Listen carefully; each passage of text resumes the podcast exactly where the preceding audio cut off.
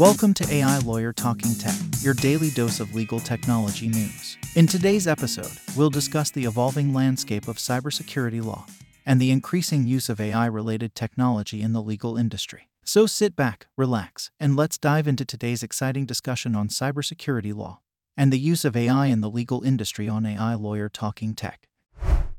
Understanding the current state of cybersecurity law, blog, Lawline. According to a recent article in LexBlog, cybersecurity law has become an increasingly important area in legal practice as the frequency and sophistication of cyber attacks continue to rise. The article explores the current state of cybersecurity law, including important federal and state-specific legislation, as well as the role of government agencies in protecting networks and information. Cybersecurity lawyers and attorneys play a crucial role in helping clients navigate this complex legal landscape and must have a solid understanding of cybersecurity law and stay up to date on changes in legislation and regulation. The article also emphasizes the importance of increased reporting and transparency in cybersecurity, and the critical role of government agencies such as the F B I and Department of Homeland Security in safeguarding critical infrastructure and preventing cyber attacks. Katherine Lowry quoted an article about artificial intelligence and legal tech. Baker Hostetler's chief information officer, Katherine Lowry, was recently quoted in Legal Tech News article on the future of chatbots and A I in the legal industry. The article, titled U K firm Miscon de Rea is hiring G P T specialists. Others follow, highlights the growing trend of law firms hiring specialists in A I and natural language processing. Lowry says that Baker Hostetler's immediate plan is to hire a G P T specialist, and that they have created a role around legal process engineering and citizen data science. She advises businesses to think broadly when considering this type of position, as the specific A I model focus of the position will continue to evolve. ChatGPT and A I disruption of the law. An article on LexBlog explores the sensationalism surrounding the launch of ChatGPT on November thirtieth, twenty twenty-two. The A I-powered chatbot, which can provide detailed responses to conversational prompts, has gained attention due to a student using it for homework and a journalist testing its ability to write news articles. While some see the potential for disruption, the article suggests that the ease of use of ChatGPT makes it a valuable addition to legal services. Lawyers can communicate using natural language rather than specific prompts, and the technology may ultimately streamline the legal system.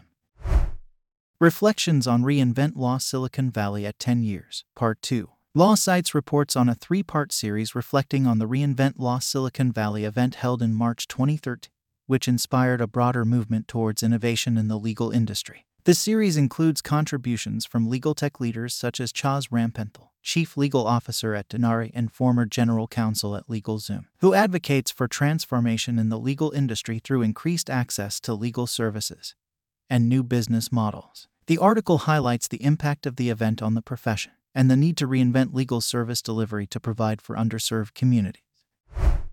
B Y U Law hosts inaugural design thinking competition, TechBuzz News. B Y U Law's Global Law School for Focused Legal Leadership and Innovation has announced the inaugural Design Thinking Competition, which will be held on March eleventh, twenty twenty-three, on campus in Provo, Utah. The one-day hackathon-style competition will allow students to showcase their problem-solving and design thinking skills while also connecting with peers and professionals who share an interest in innovation in the legal industry. B Y U Law expects their students to be at the forefront of innovative solutions to the world's most difficult legal problems. The competition is open to B Y U Law students and plans to expand to become an annual event that welcomes competitors from other law schools. How will A I tools navigate legal challenges? Chapter twenty-three. In a pending lawsuit around copyright infringement questions surrounding liability ownership of generative A I tool ChatGPT and others, legal experts like Keith Chad A I and Lisa Palmer warned that companies need to navigate around rough waters. Lisa Palmer, a chief strategist A I leader based in Broken Arrow, Oklahoma, explains that the legal issue around the tool could play guest to legal battles. As generative A I continues to grow, there is a need to address legal issues around liability and ownership, Palmer adds.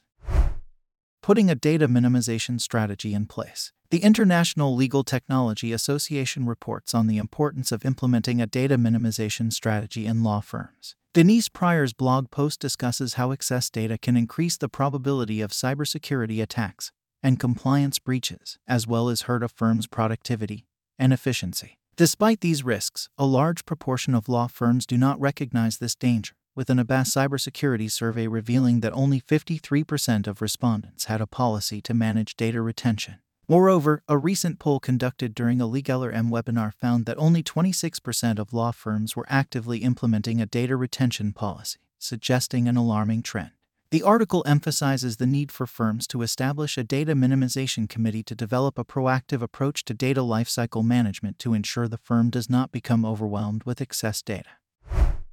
Hogan Lovells and Zodia Custody collaborate on paper about custody of digital assets. Hogan Lovells and cryptocurrency custody provider Zodia Custody have released a collaborative study on digital asset custody. The report aims to provide transparency and demystify the process of entering a custody arrangement, including outlining the distinction between traditional and digital asset custody. The study also highlights the lack of transparency in the industry and the increasing risk for clients amidst an expected global recession. Hogan Lovells and Zodia Custody hope to assist businesses with proper planning and documentation to develop confidence in using digital assets. The study combines legal, technical, and operational knowledge to underscore the vital role of custody in the digital asset field.